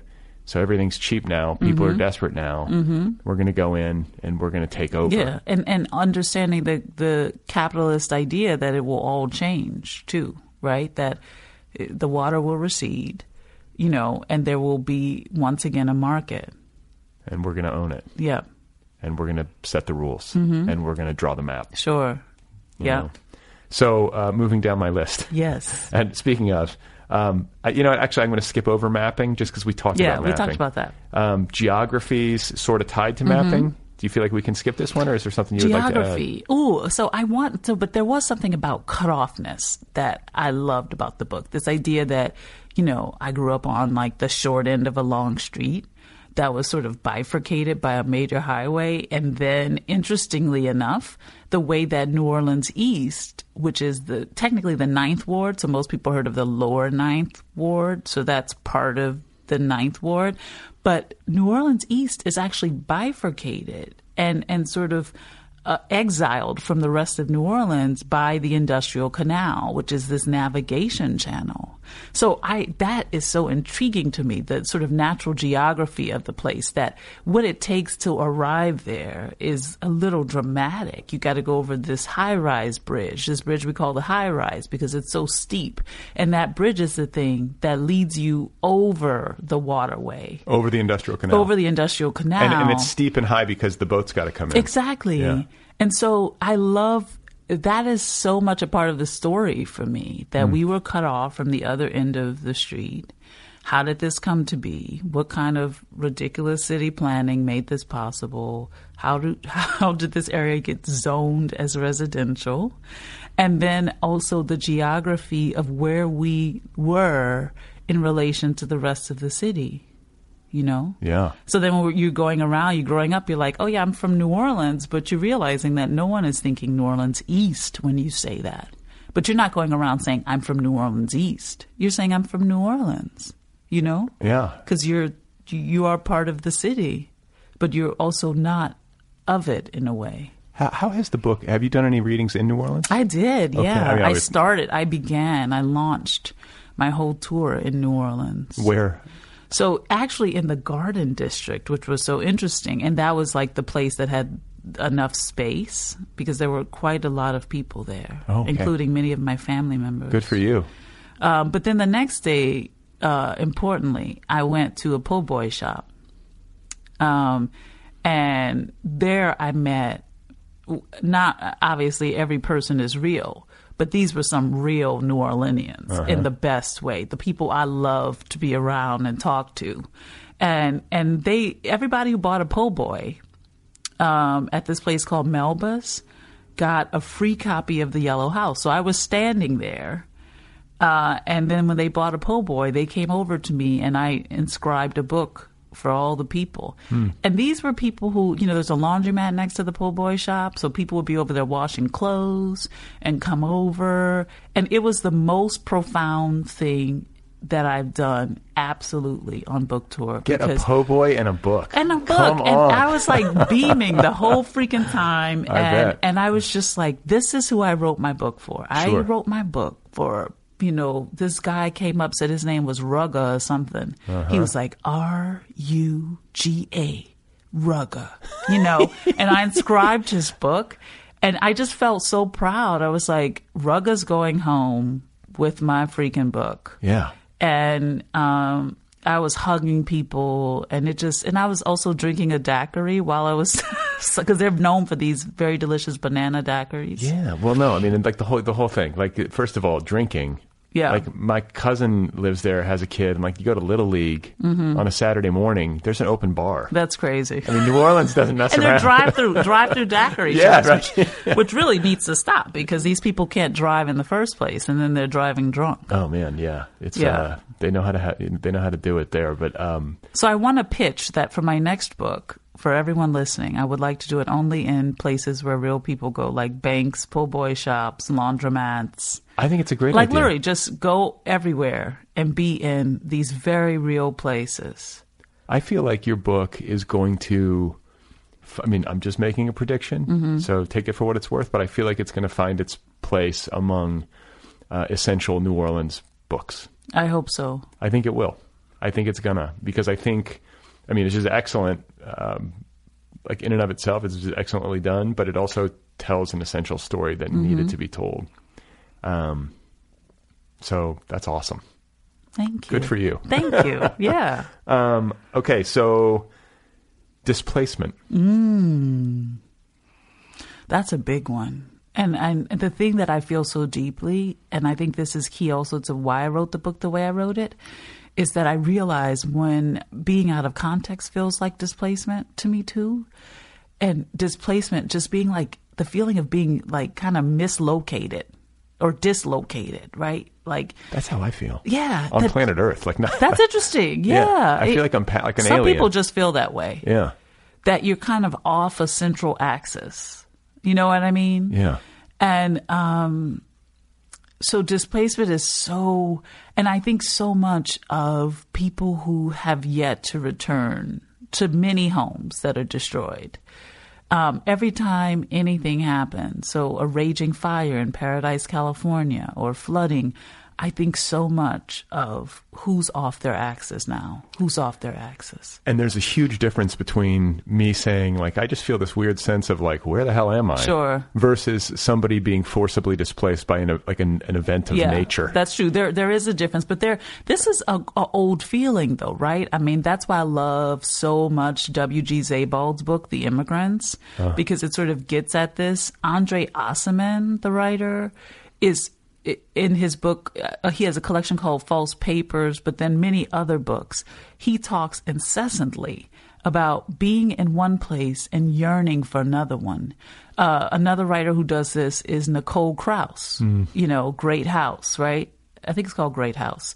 But it's like this idea that you're in one place, but you you're elsewhere, right? Or you want to be elsewhere, Right. And that's sort of for me also the idea of displacement. You know, um, a kind of perpetual search for the place you feel okay in.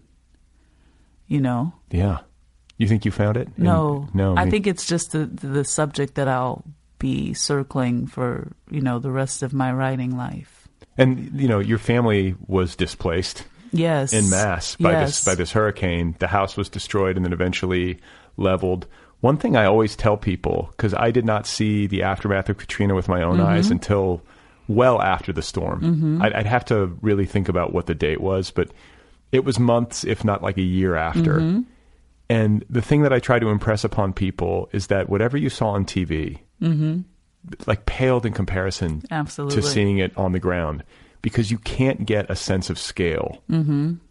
unless you're looking at it. And it was like my uncle Elmore was Mhm. driving me around New Orleans and uh, it was like we drove for like a half an hour in Mhm. one direction on one road Mhm. and it was all gone. Yeah. It's like a bomb went off. That that is the that that part is is the thing that most people do not imagine. Going street by street by street and noticing all the absence.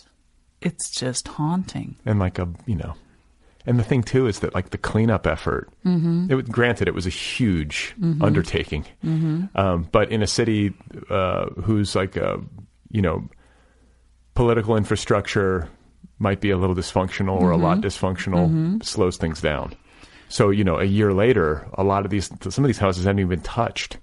Right. You know, there hadn't been any effort made to clean up yet. And and and so much of that is also individual effort, right? So if you're being supported or you have the resources to come back, you know, that helps things. A lot of people I think barely had the resources to evacuate. Right.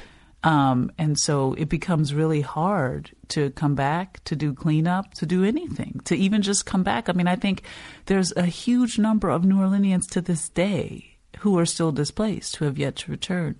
Yeah, no, that's that's a heartbreaking thing because uh, New Orleans is one of those places that has an inordinate, inordinately high number of people who never left New Orleans. I think before the storm, it was like eighty-seven percent of New Orleanians had never lived anyplace else, right, or been anyplace else. Like Yeah. their their whole for generations, these people were New Orleanians. You yeah, know? yeah. I mean, you would read. I would read every once in a while. There'd be a piece, like especially in the years immediately after Katrina, about the diaspora Mhm. and like stories of like them rebuilding their lives elsewhere.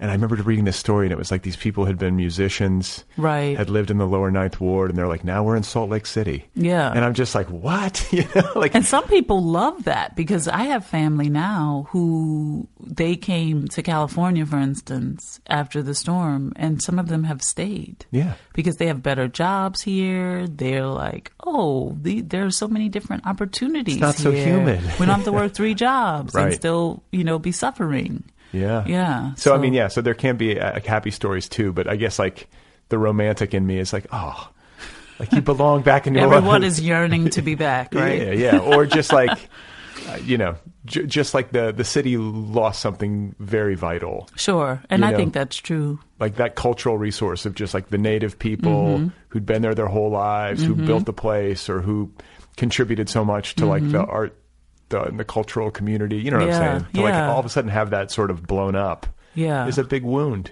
I think that's right. You know, uh, do you feel like when you go back that the essential soul of the place is still intact as Yeah. you knew it? Yeah. Because I think so much of what is New Orleans for me is an ancient feeling, actually. Hmm. Um, and it, it, I, I'm very aware of everything in the way that it's changed. Uh, but the essence still exists for me because the essence feels older than any one moment or movement, even, you know? It's definitely a place that feels like just imbued with history. I think it's a very spiritual place, Uh-huh. and and part of what contributes to that is the way it's organized by ritual. Ritual is very important in New Orleans. The Hmm. thing you do on a Friday, the thing you do, you know, when you first learn someone dies, the thing you do three days after they've died.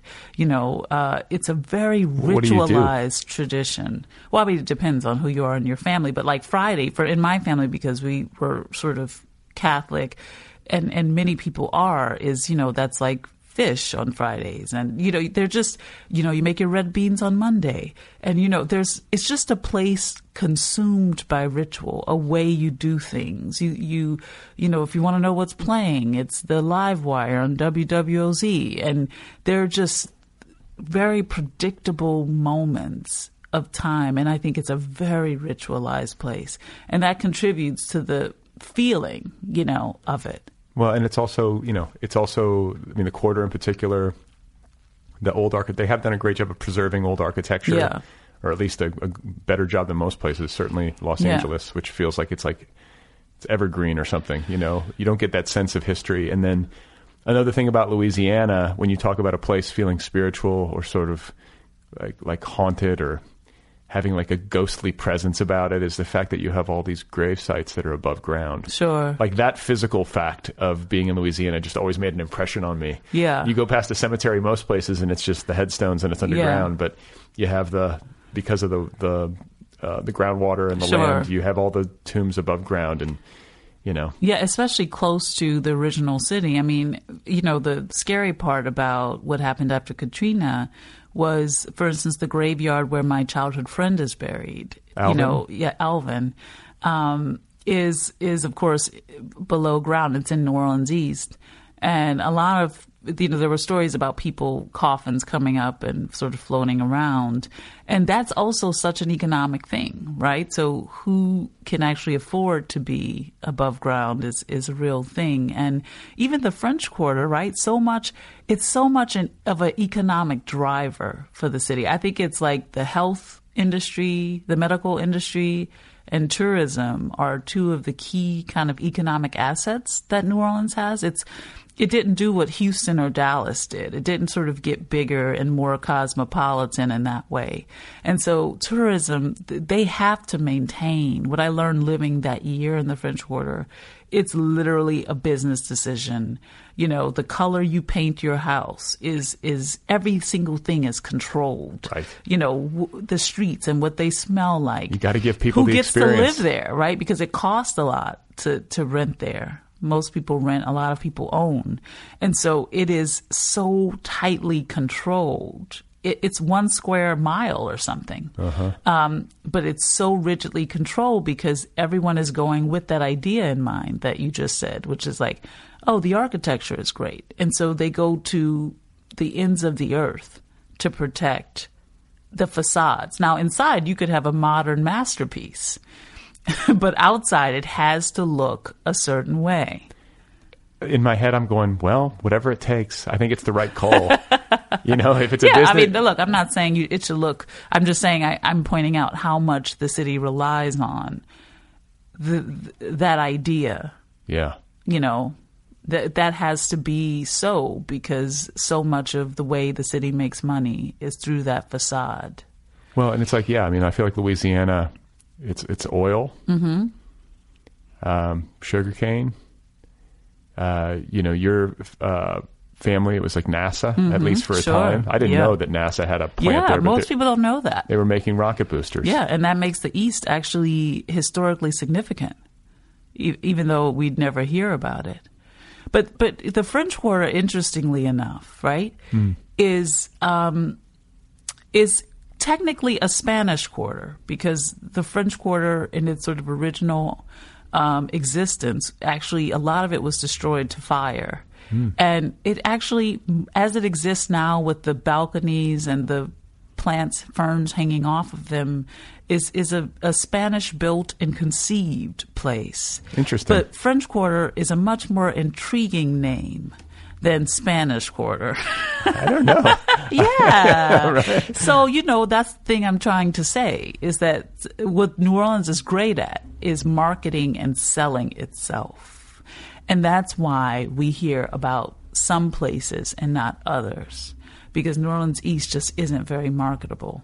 Well, yeah, the, especially for the tourist dollar. Right. You know, you want people to come in and get their hand grenade or whatever right, it is. exactly. Yeah, you're not going to be walking around the east with a hand grenade. And also, there used to be Jazzland, which was like a theme park based on jazz themes or something like that. And it's now sort of abandoned. You know, it's a scary, really horrifying place. Where Uh, is it? It's in the east. It's Oh. like, you know, if you go a bit more eastern towards Slidell, you see this sort of monstrosity of, you know, rusted out rides. And just like a It's big, really creepy. like a big- Online, there's a whole fascination with it. Oh, interesting. Yeah, because like a, there's like a yeah, there's like a there are these like subcultural groups that are like obsessed with like abandoned shopping Sure, malls, and exactly. abandoned like theme parks. I yeah, get that. Yeah, it's creepy. So, so Jazzland was like the hope of bringing people to the east, and then it just sort of died after Katrina and never reopened. now there's just like a sad animatronic Yes. Louis Armstrong just like standing there with his trumpet. Precisely. um, okay, so I'm going to make uh, a decision. We just because we're We're running out over- of time, right? Yeah, I can't go through the whole list because okay, there's so much. So you have to pick your favorite. Well, I'm gonna. Ask, I want to ask you a que- I want to ask you a couple questions about your like like career arc. Mm-hmm. Because I think listeners are going to be at home uh, asking themselves like, "Well, how, how did you do this?" Like, Yeah. You went away to college, Right. at North Texas. Mhm. I found it very uh, touching and in some ways uh, relatable that like you didn't even know other out of state schools. Yeah, I mean, gosh, that's if that's not the New Orleans education system, right? No one was talking to me when I was in high school about college. It just wasn't even a thing for all the reasons I think we can imagine and know. But no one was telling me about college. I learned because I was dating a guy, if you can call it dating. Um, and, and he was like, Oh, I'm going to the University of North Texas to the music school. And I was like, Oh, that's a place. And then I sort of went there. I All mean, I think I never saw him ever again, but but I sort of was away. I didn't even know anything about out of state tuition. Yeah. Like, you know, I don't, I mean, my folks were like, uh, I, I knew a little bit. I mean, I think I knew the names of certain schools, but like, I was weirdly tuned out Mhm. when I was in high school. Mhm. I wasn't like, I, sometimes I'll be interviewing somebody or reading something and somebody's Mhm. like, I wanted to go to Yale from the time That's I was amazing. in eighth grade. And I'm like, dude, Yeah. I was like running around. That was not my life either. Riding my bike. I didn't even think about that. You know, just didn't have like the right. Uh, I don't know if I had my ducks in a row, but Mhm. you go away to school. Mhm. Um, you very hard worker, good student. Mhm. Um, na- like a natural I was working at the newspaper from like day one. day one, Day one. I So- was at the student newspaper. and, and writing about the Yellow House. From- um, that yeah, I was taking notes then. I was just writing about how you know the house was falling down and how you know it was coming apart, but not with any idea of a book. No idea. but still, it just underscores how these things incubate. Like you have had this house on your mind since you were s Mhm. a kid. I mean, obviously you Mhm. live there, but Yeah. I, I mean, you've had it on your mind as something to write words on paper about. Sure. For a long, long time, Mhm. and it, to get to the place where you had the perspective and understanding of it. You obviously had to go through all these different phases. You had to witness its destruction. Yeah. you had to cope with that and then like get some distance from it. But I just find that interesting. This has been with you for the entirety time. of your adult life. Yeah, and I think what what- has actually been with me is is an obsession with place, and so I because I'm fixated on several places, many of which I think I'll write about. Hmm. But that was like a key one for What, me. like Burundi? You gonna write about it. I can't it? tell you, Oh, see, because Hong you're gonna you're gonna collapse my fragile web. um, so okay, so but you're Yeah. you're demonstrating as a natural book nerd writer. Yeah, yeah. From an early age, Very- you go to you go yeah. to North Texas, um, find your way. You're working in the paper. Mhm. Um, and so, can you just talk like you know, as it's going to be like kind of in, in a nutshell type presentation, but you go from college to where I go from today. University of North Texas to Berkeley. So uh, Berkeley was a place I always thought of going to when I was at UNT because I loved all the protesting the students were known to do and were doing. And I wanted to, I don't know how I knew this, but I wanted to write not for newspapers because I had done several newspaper internships when I was in Texas. Um, and I realized I wanted to write longer form. So I went to the University of California, Berkeley. And I really went there following after the poet June Jordan. Because at the time, June Jordan, who is someone I admire and love so much, um, was teaching a course called Poetry for the People. And she died. So I got into Berkeley, into the master's program in the journalism school. I was going to take June's course, and she died of breast cancer the summer before I, I entered. Oh. Um, I still took her class. But at Berkeley, I my teachers were Clay Felker, you know, who is a legend really of the magazine world and writing, and Michael Pollan, and a woman named Cynthia Gorney, who's one of the best reporters I've ever met.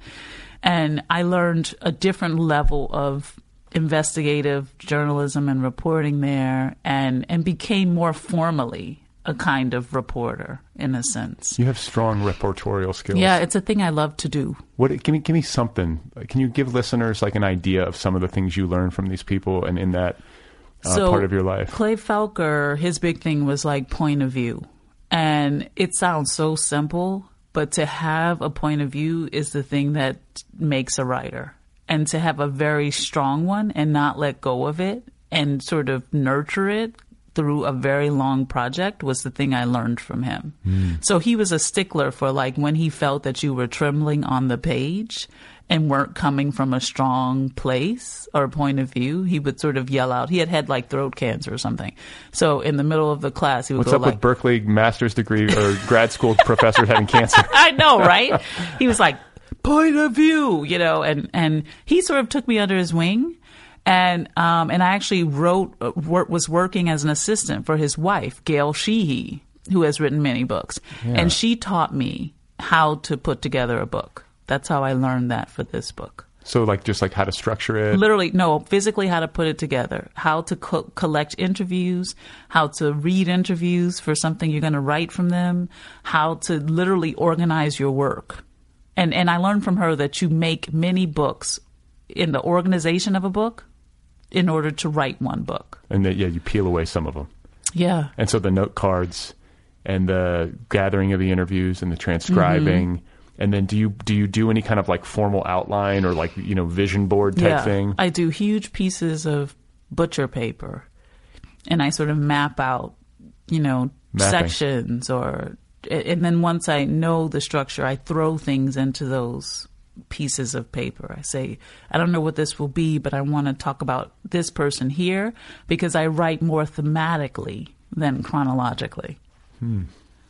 So you go from Berkeley. Did you study with Joyce Johnson? Did I read that? Uh, yeah, so she was in New York. So then I, I, I worked at O Magazine for a time. okay. I was an intern there between my first and second year at Berkeley. And I was taking out the trash for various editors. And one of the things I would do in my spare time, because I was a little sort of crazy kid, was go up to Pat Towers, who was running the book department, and say, What can I do for you? I want to be your slave. I will open every book that comes through. I just want to like log in the galleys. You know, I was begging her practically. And so I started doing that. And so later she remembered me. And that's how I got a job sometime later at O Magazine. I was actually had gone to Time Asia and was living in Hong Kong after I graduated with my master's from Berkeley. And I was what they call a stringer. So I was being dispatched to various places to collect string, which was essentially doing the reporting that some big white man normally would then write the story from the office. So I'd be like in Vietnam, I'd be like in Hanoi, gathering the string and then sending it to the home office or stuff like that. And so I was also still reporting there.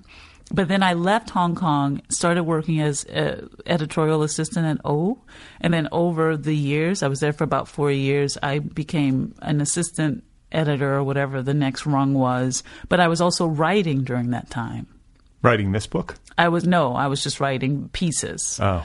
Um, in the magazine about having parties, literary parties. And I wrote the Katrina in 2005. I wrote the cover story about my family. You ever uh, meet with Oprah? You know, I saw her many times because? I worked in the books department and she loves books. I think we all know. And was sort of coming around and, you know, showing up and we'd talk about books and, you know, I'd interact with her in certain ways. She's cool. She, yeah, she's Oprah. I mean, you know, She's she's Oprah. Please, Yeah. that's all we need to say.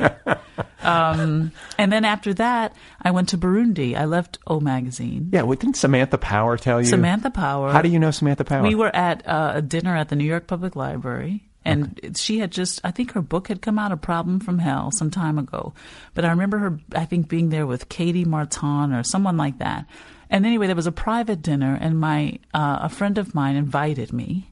And I sat next to Samantha, who is beguiling. I mean, she's so. Was she UN secretary? No, This no. At the time, I think she was just teaching at Harvard. Oh, okay. And and so she knew this guy, and she hooked me up and told me about Burundi. I'd never heard of Burundi before, and and because I'm a person who is not, um, you know, afraid until I've made the leap, I went to Burundi, and and that was life changing for me.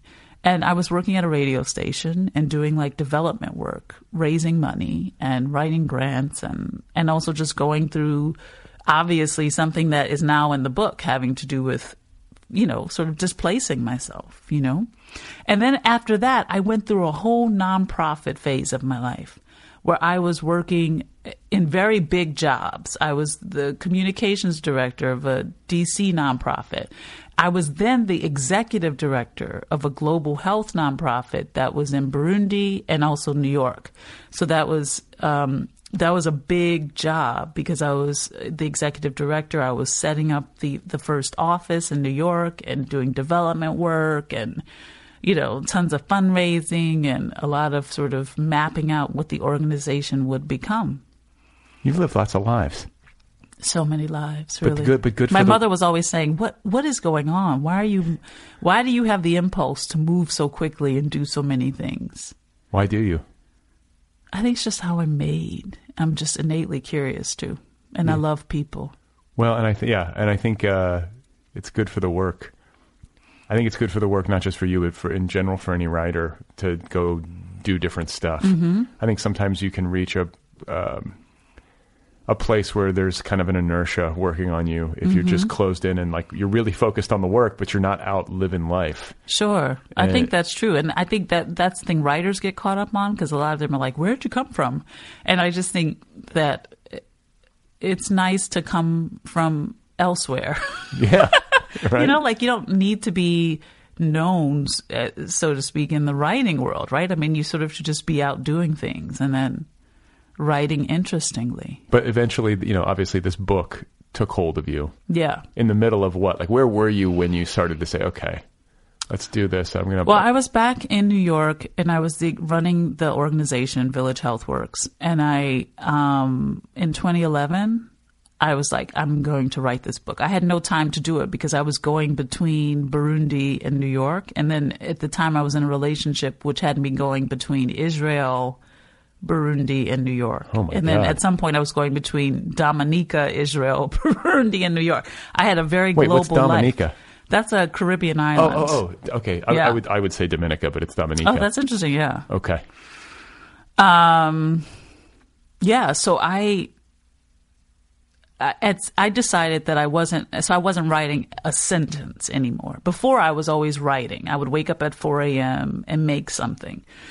But at this stage, because life was so busy, I wasn't writing a single sentence and I was just so tired of it. And so I wrote a book proposal. Um, and then I went and tried to sell that You got with my agent? agent. Who's your agent? Uh, at the time, my agent was Jen Aw at the Wylie Agency, and um, and I got rejected over and over again, Hmm. twenty plus times, I think, by publishers, and and but I finally ended up with Grove, you know, who I'm very, you know, I love that You're making I'm them look published good. by Grove. You're, you're making them look wise. Thank you. um, and so, who's your agent now? So my agent now is Suzanne Gluck at William Morris. Okay, yeah, Yeah. yeah, yeah, yeah. Yeah. I always ask that because people listening love to know. Sure. Um, and and you like your agent, I do, yeah. Everybody I do like my their agent. right? You know, I mean, I don't think you can say on air if you don't like your agent, right? I mean, that's not a thing we would do. By the way, I, I for people listening, uh, you know, Sarah just held up two middle fingers as she said that. I don't know if it's okay to mention that. I love Suzanne. yeah. Well, they're your advocate, you know. They're your advocate and no, she really is, and she's a total fighter. And um, you know, we we've been fighting some interesting battles, and you know, she she's a champion of mine, and I really admire her. What about uh, film rights? Film, So the, yeah, I don't know. I'm very uh, not interested in thinking about film rights. You know, you wouldn't want to write the script. I'm scared to imagine a film of this. Though though being with a director makes me very clear about the fact that films are not the same as books. Of that they're distinct things and you have to release and let it be a different animal. But I, I- would want my partner because I love and admire her work and know the care she takes to make the film. And your partner again is Dee Rees. Dee Rees. The brilliant, incredible director So- of Pariah and Mudbound. But uh, this is just my opinion. Mhm. I would strongly like, or I would, I would very much like to see this as a multi-part. Maybe a limited series. That's what I mean. That's what I mean. I Like, could see that. Just because it's a big story, and I know, Mhm. you know what, you can like with in the right hands, an adaptation can be rendered beautifully. It would be certainly wouldn't be the whole book, but they might be able to extract its essence in a way that could fit inside of a ninety-minute movie. But man, I could see like a four or five part. A limited series. I would write the limited series if Dee directed it, if my partner directed it, because I, I love her work. I'm obviously biased. That's a slam dunk. Um, uh, but but I think we also don't want to encroach. You know, Encroach on we what? want to have this. You know, we're very. We we each have the space to do our creative work Hmm. individually. So this would be the one moment where we'd sort of cross.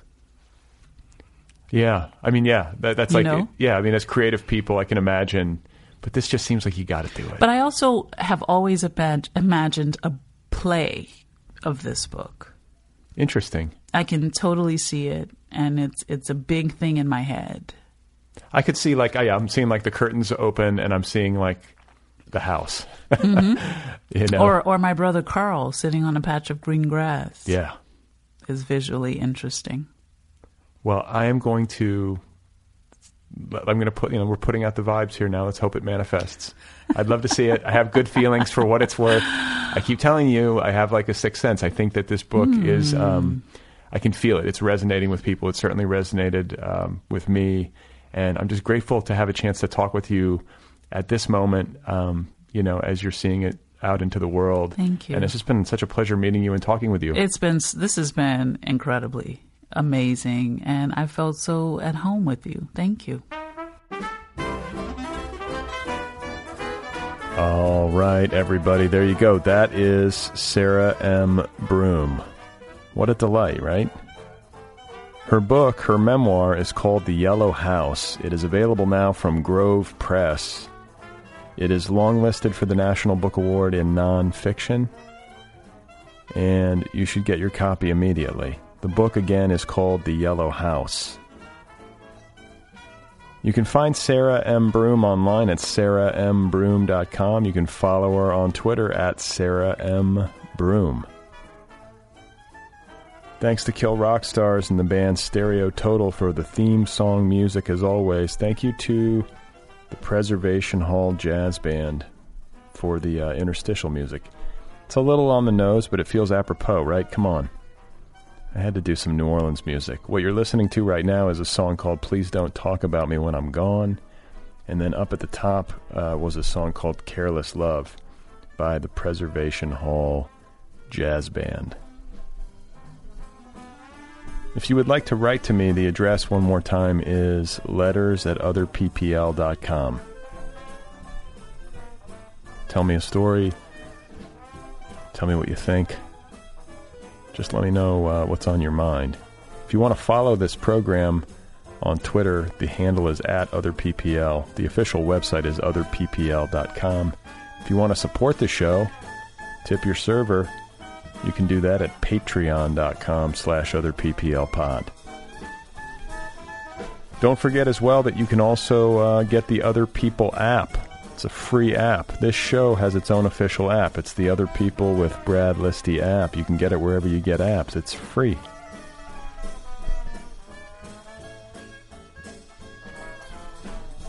Six hundred episodes in the books. 600 episodes. I don't even know how much. I, I, I I wonder what the total runtime. It's over 600 hours, that's for sure. It's probably over 700 hours, you know, 700 hours or 800 hours if you add it all up. What does that mean?